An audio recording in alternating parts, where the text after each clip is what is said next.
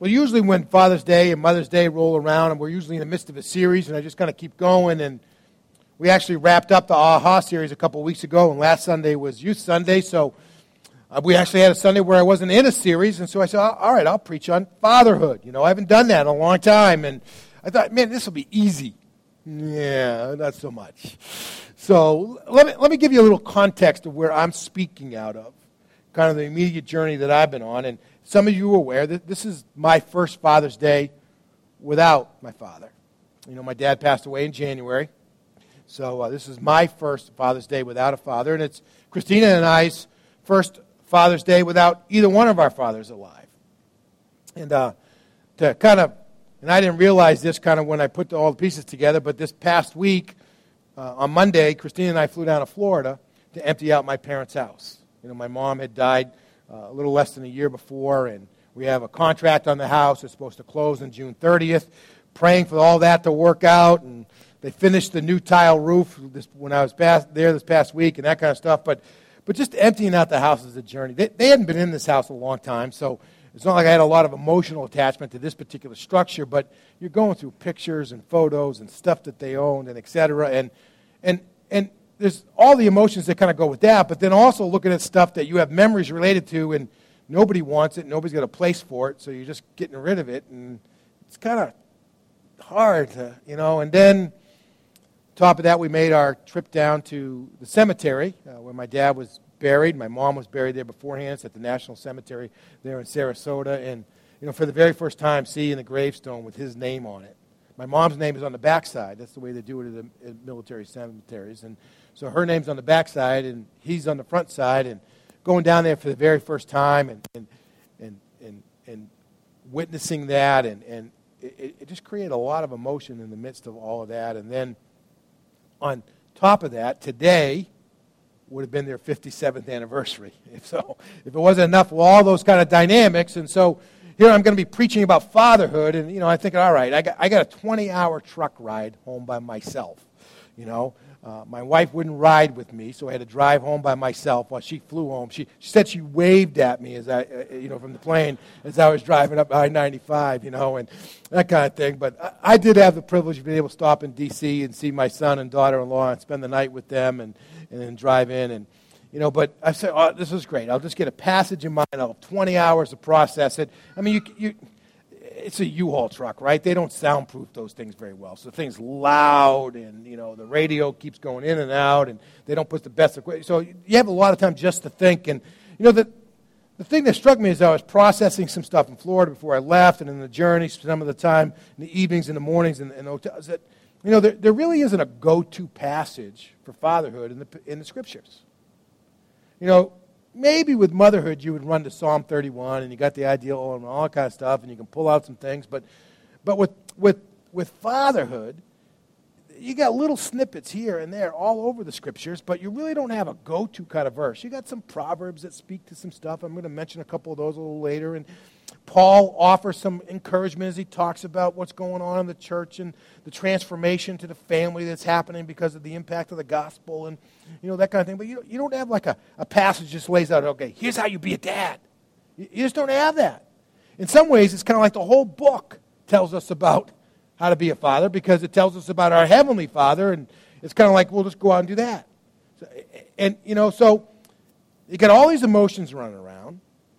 You got, you got really no kind of go to kind of place in the scripture, and you get all these thoughts, and, and you just, you know, I thought, boy, I'd be able to zero this all down. It just kind of fractured. Just all kinds of ideas running through my heart and mind. And, and, and, I, and to kind of bring that back today, kind of the, the, the point I, I want to get across to all of us today, and then from there be able to make just a few comments is, is, is us processing all this and this 20 hour ride home and thinking about the entirety of what it really means to be a father, to be a parent, to be a representative of God in your home, and that kind of stuff. To, you know, what, what, was, a, what was a point that I really to kind of get across? And, and, and the thing that really struck me was that, you know, as I'm thinking about my journey with my dad and through his 81 years and, and all that kind of stuff, and is, is you know, you, you, you never really stop being a dad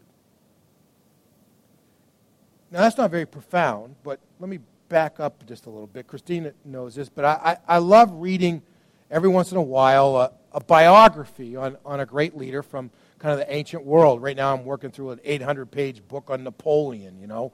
I'm on page like 325 or something, you know, and, and, um, and, and it's one of those books where you get into it, you really want to finish it, but you say, why did I ever start this? You know, it's just so, so long, you know. But I've read books, you know, about various leaders, you know, Winston Churchill and Catherine the Great and this and that and that kind of stuff. And, you know, and, and the obsession of the kings in the old days was, can my queen give me a son?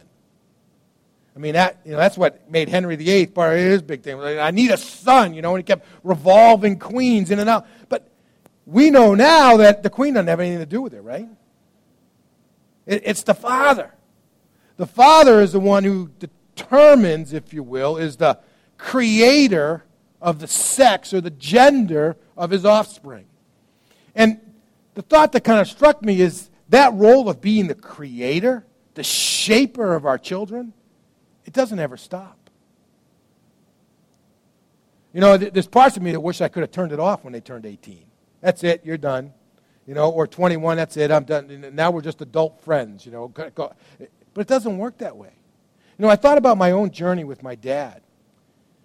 Every single phase of my life that I'm going to go through, he taught me how to do it first.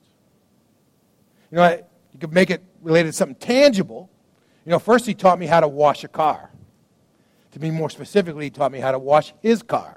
You know, you start in the roof and then you work your way down and you spray from the top down and you, you know, you always want to make sure you make the, you know, all kinds. And then, then from there, you, you, you know, he taught me how to, to drive a car. And then he taught me how to change the oil on a car. Then he taught me how to buy a car.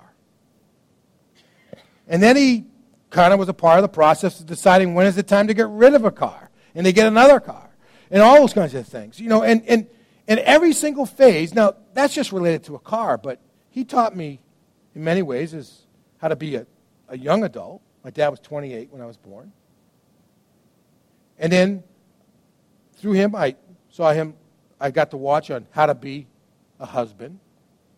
Some of those parts I, I, I really prize and want to repeat and live out, if you will, incarnate in my own relationship with Christina. A few pieces, eh, not so much, but everybody's different, you know. But he taught me how to be a husband. Then he taught me how to be a parent. Then he taught me how to be a grandparent. Though I haven't gotten to that stage yet. You know, and, and there's ways in which he, he taught me how to live. And then over these last few years, he's also taught me kind of how the journey is to death as well. You know, and, and, and every single phase of my journey, he went there first, and God used him as a shaper or a teacher in my life all the way along. You never stop being a dad. You never stop being a mom. We, we, we, we uh, have this creative role, if you will, in the lives of our children all the way along. And that to me is a powerful thought. You know, you and I, as dads, you and I, as parents, have a continual place of influence or of guidance, of being the creator of our children throughout the journey of life, whether they're they don't, they're not even one yet, or whether they're 20 months old, or two and a half years old, or whether they get up to where they're five years old, or they're graduating from high school, or graduating from college, or deciding, all the way along that journey, we have this role in their lives of shaping them. And, and as this thought of the fact that we are always creator in the lives of our children, we are always teachers in the lives of our children, I, I just have a couple of thoughts for us today related to that message. And again, the scripture goes out in so many different places, and I'm going to try to pull a few in and just to try to, to build some thoughts for us today related to all of this. But first of all, I, want to speak to us kids first, okay? Um, neither one of my parents are alive anymore. Christina's mom's alive. She's here in our service today. Many of you still have living parents. It's a blessing and etc. But the very, what, what is the best gift that you can give to your dad? What's the best gift that you can give to your mom, if you will? What's the best gift that you can give to your parents? I mean, today, I, Christina gave me my Father's Day gift from her and the boys and, and my daughter in law. I got a couple of shirts because I spill food on my shirts. I stain them. I need to constantly replace them. So I got a couple of new shirts. And I also got a round of golf to the Owl's Nest Golf Course up in upstate New Hampshire.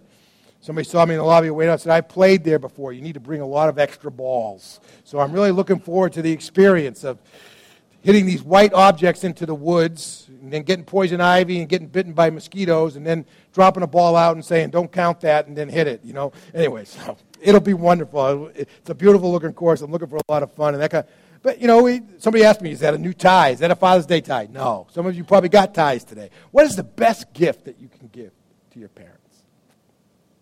Give to your dad today.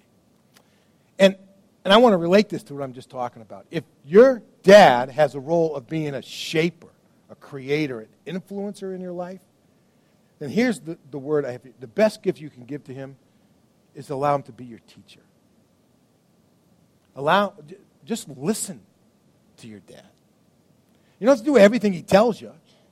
You know, certainly there may ways in which you need to first listen, listen to your heavenly father and then there filter what your earthly father teaches you, but give your father that place in your life to be your teacher, to be your guide, your shaper. Don't tune him out because he doesn't know how to tweet, you know, or he doesn't have a Facebook account because you think he's, uh, you know, he's antiquated or whatever, you know, or his car still.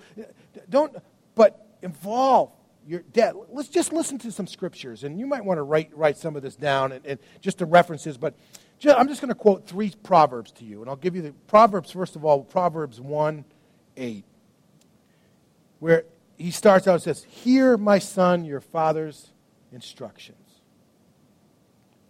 The gift that you can give to your dad is to respond to the instruction of the heavenly Father to listen to your dads. Hear your dad's instructions. Don't shut them out. Just don't give them, you know, ear times where it's in one ear and out the other kind of idea. But, but allow your father to have a place in your life and to let him speak into your life and share his wisdom, the next phase of where you're going. Let your dad be a part. Proverbs 13.1 says, A wise son accepts his father's discipline. Now, this may be a little bit more of a of a word to those of you who are still living at home with your parents, but it's still this word to say, you know what, when, when my parents get on my case and they put me in the timeout chair, if you're little enough, or the proverbial timeout chair when they take the keys to the car away from you or ground you or whatever, or take away from your phone, take your phone away from you. There's an aspect in which we accept our parents' discipline, their role in shaping us about the things that are important, the things that are right and wrong. And then Proverbs 23 22 maybe kind of brings both of those together where it says, Listen to your father who begot you. I got to tell you, some of the, the, the, the, best gift that you can give to your dad, one of the best gifts that you can give to yourself, is to listen to our Heavenly Father where He says, Listen to your dad.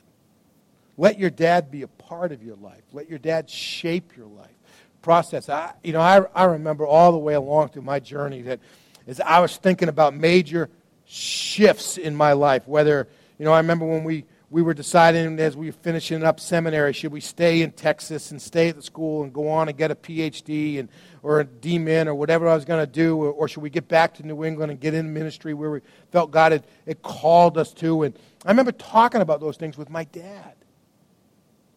And and they were insightful for me. Not completely determinative, but insightful. I remember processing with him, you know, about the first house that we bought, or when we sold the house and buying a new house, and whether or not I should leave the church plant that we were in in Hanover and go to the convention. There's many ways in which I involve my dad in that connection. It's a powerful thing to do.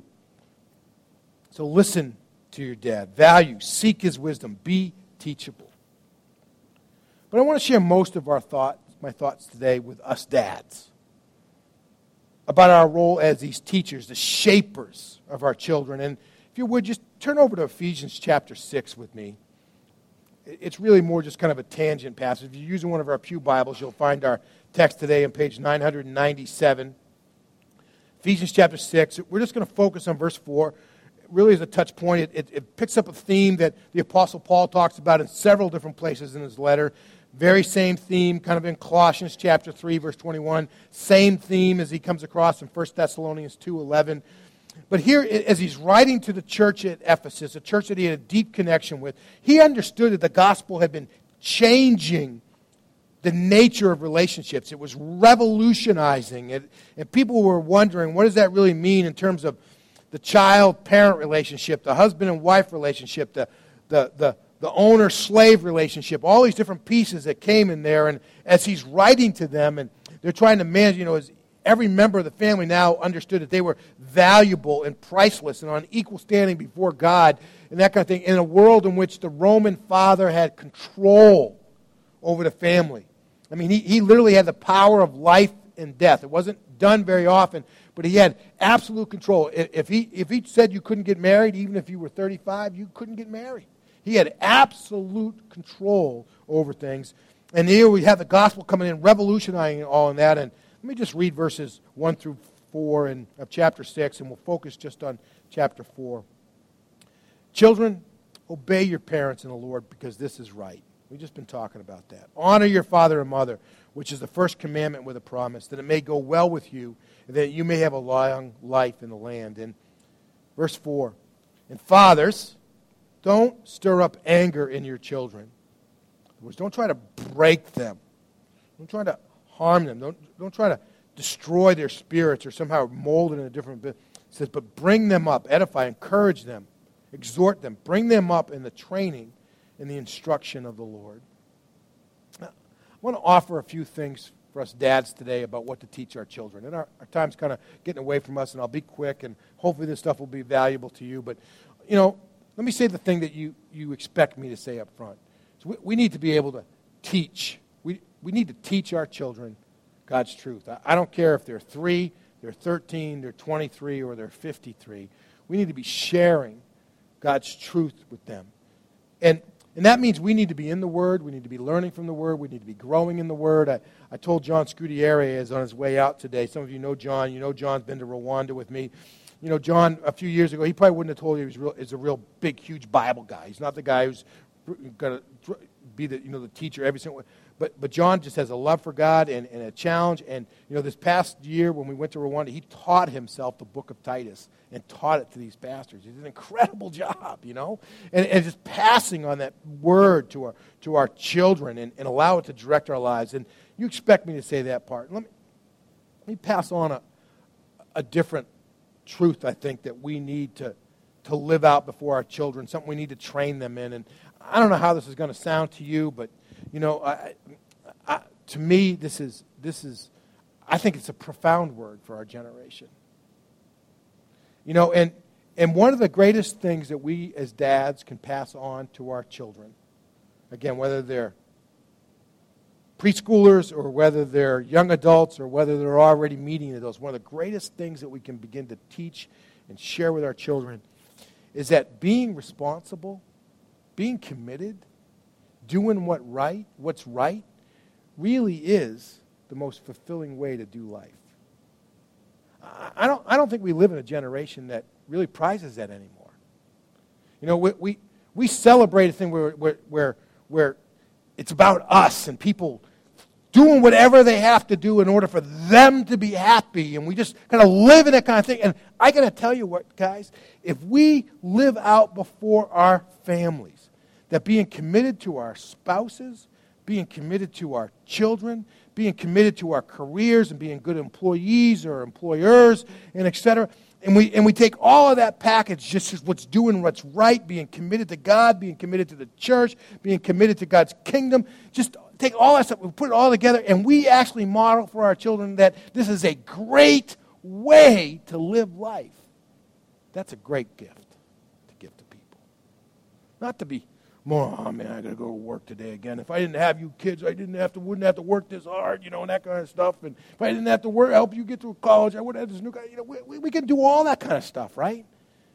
But I gotta tell you, one of the greatest gifts that we can give to our children, to our families, to our, to our grandkids, we pass down a legacy is that doing what's right, being faithful, being committed, being responsible is the way to actually live the best kind of life there is to live. And for you and I, not only to live lives like that, but to actually enjoy it and thrive in it and be blessed by it. That's why when Jesus said, You know, if you love me, you'll just go do whatever you want and I'll just bless it. That's not what he says. He says, You love me, you obey my commandments. You know, the way to unleash all that stuff is, is, is to do what's right in the eyes of God. And as that happens, joy fills us, and to live that life out before our children is a powerful legacy to give. And we can start that today if we haven't been doing it already. You know, I thought about my dad a little bit. You know, my dad always worked hard, but he enjoyed working hard. It's a legacy that he passed on. It, it wasn't, you know, and I remember when I was in high school, you know, we didn't, we lived close enough to the high school that we didn't have a bus. But I didn't want to walk like the 1.1 mile or miles or whatever it was to get to the high school. And before I could drive, before I had a car, that kind of stuff. And so I, he, he used to go right by the high school, right about the time I needed to get there. So I just started riding with him to work. My, my dad was the owner, right? He was the boss. And he could have gone in anytime he wanted to, you know? But he always wanted to be there on time. He wanted to get there pretty much before anybody else because he wanted to set a good example. And I remember at times him yelling at me because I wasn't ready on time and that kind of stuff. And, I, I'd be saying, what does it matter? You're the boss. Nobody's going to yell at you, that kind of stuff, you know. But, but it was just part of it. It was the right thing to do, and it mattered to him, and he lived it out. And he didn't find it to be a burden. He found it to be something that actually released him. And, and, and, and so I, I think about that and the, the, his, his work and, and owning this business. And then, you know, just on the weekends, he was, he was, always, he was always working hard to take care of that which we had, whether it was the home that we had in Sudbury or, or the, the place that we belonged to the extended family up in New Hampshire. I can just remember times, you know, think my dad worked all week, and then you see him on a Saturday, you know, he'd have on a cruddy pair of old pants, kind of hanging off of one hip a little bit, you know, and sweat coming down his forehead, and we'd all be swimming in the lake, and he'd be working on the house. And, and it was all part of, of, of model. And, and, and he found that stuff to be releasing, to be fulfilling, to bring joy to him. And I tell you what, that's a great legacy to pass on. That doing the right things, being faithful, being committed, is actually the things that energizes you and brings you joy. That's, that's a gift that we can pass on to our kids and to our grandkids. You know, I thought about the same way. You know, my, my parents lived for, for most of their adult life, they, had, they, they owned some form of wa- waterfront property. And, and I don't know, except for a few times of seeing my father in the pool in Florida, or a couple of times when we were in the Caribbean on family trips when I was in high school. I don't remember my father ever going swimming. You know, and I'm thinking, Dad, why do you own waterfront property? I mean, you hate the water. He always owned boats, but he hardly ever drove them. He waited till we got there, and then we'd take him for a ride, you know. He had these personal watercrafts, you know, and I, the, the one or two times he took it out, he almost sank them, so he just never went out in them again. But, but he would never get rid of them because they were for us. And, and he was a guy who found joy in bringing delight to those who were the central part of his life. What a, what a gift to pass along, and what I'm grateful for. Got a couple more. And maybe this is a bit redundant, but I, I feel like it needs to stay, needs to be said. You know, we, we have this idea of teaching the truth and, and passing on that instruction of the Lord. We, I think modeling and embracing and incarnating and being real in our own lives that, that being right, doing the right things for the right th- reasons at the right times, etc., is not something that constrains us, but something that releases us, that brings us joy. I, I think that's a powerful thing. And, and I think that the third is I, I just really think that we need to model to our children that we're, enjoying the journey. That life isn't a burden, life is a joy. And we need to take time along the ways to celebrate. You know, the scripture says, rejoice always. It doesn't say rejoice sometimes. It doesn't re- say just rejoice when you got the raise or the promotion, the new job, whatever. It says rejoice always. And, and there's ways in which we just need to laugh and to celebrate and to enjoy one another, to, to party a little bit, you know, and all that. We, we need to enjoy the journey. You know, I, I remember when my parents, you know, were they were getting ready to celebrate their 50th wedding anniversary, and then shortly thereafter they were going to have their 75th birthdays. And, and, and, you know what gift they gave to themselves? They took all of us, including the grandkids, on a cruise. They figured if we were on a ship, we couldn't get very far away, right? You know, we, and, and the way they do that is you all have to come to the table at night for dinner, right? You all sit in the same place. And that, that's what they just wanted the family, and they wanted to celebrate together as a family. And, and, you know, and it's not about the dollars. You may not be able to afford to do that. You may have too many grandkids or whatever. I understand all that. But there's a way to enjoy the journey, to celebrate the good things in our lives on an ongoing basis. And I think that's a tremendous gift to pass on. It's a tremendous gift to pass on. And maybe the last thing loops back to where we started. If, as children, if the greatest gift that we can give to our parents, to give to our dads, is to stay teachable from them, one of the great gifts that we can give to our children is for us to stay teachable before the Father. And that really is our transition into the Lord's Supper experience today. You know, in Luke's version of that account, he, he has Jesus saying to the disciples, Do this in remembrance of me. I, I, want you to recall, I want you to keep learning from what it is that I've done for you. Do this in remembrance of me. So we're going to come to the Lord's Supper together. And I, I just want to read these verses from Luke and then offer a prayer and invite those during my prayer to go who are going to help serve the Lord's Supper to go ahead and take their stations. But as Jesus gathered with the disciples that night, very last night of his earthly life, it says he took bread and he gave thanks. And he broke it and he gave it to them and said, This is my body which is given for you. Do this in remembrance of me. So every time you break the bread and you eat it, let it teach you something about me. It says, in the same way, you also took the cup after supper, saying, This cup is a new covenant established by my blood. It is shed for you. It brings us into a new way of living, a new relationship with God, a relationship in which we're always growing, changing, learning. We always have the need to be taught. Let me just lead us in a prayer, and we'll come to our celebration of the Lord's Supper together.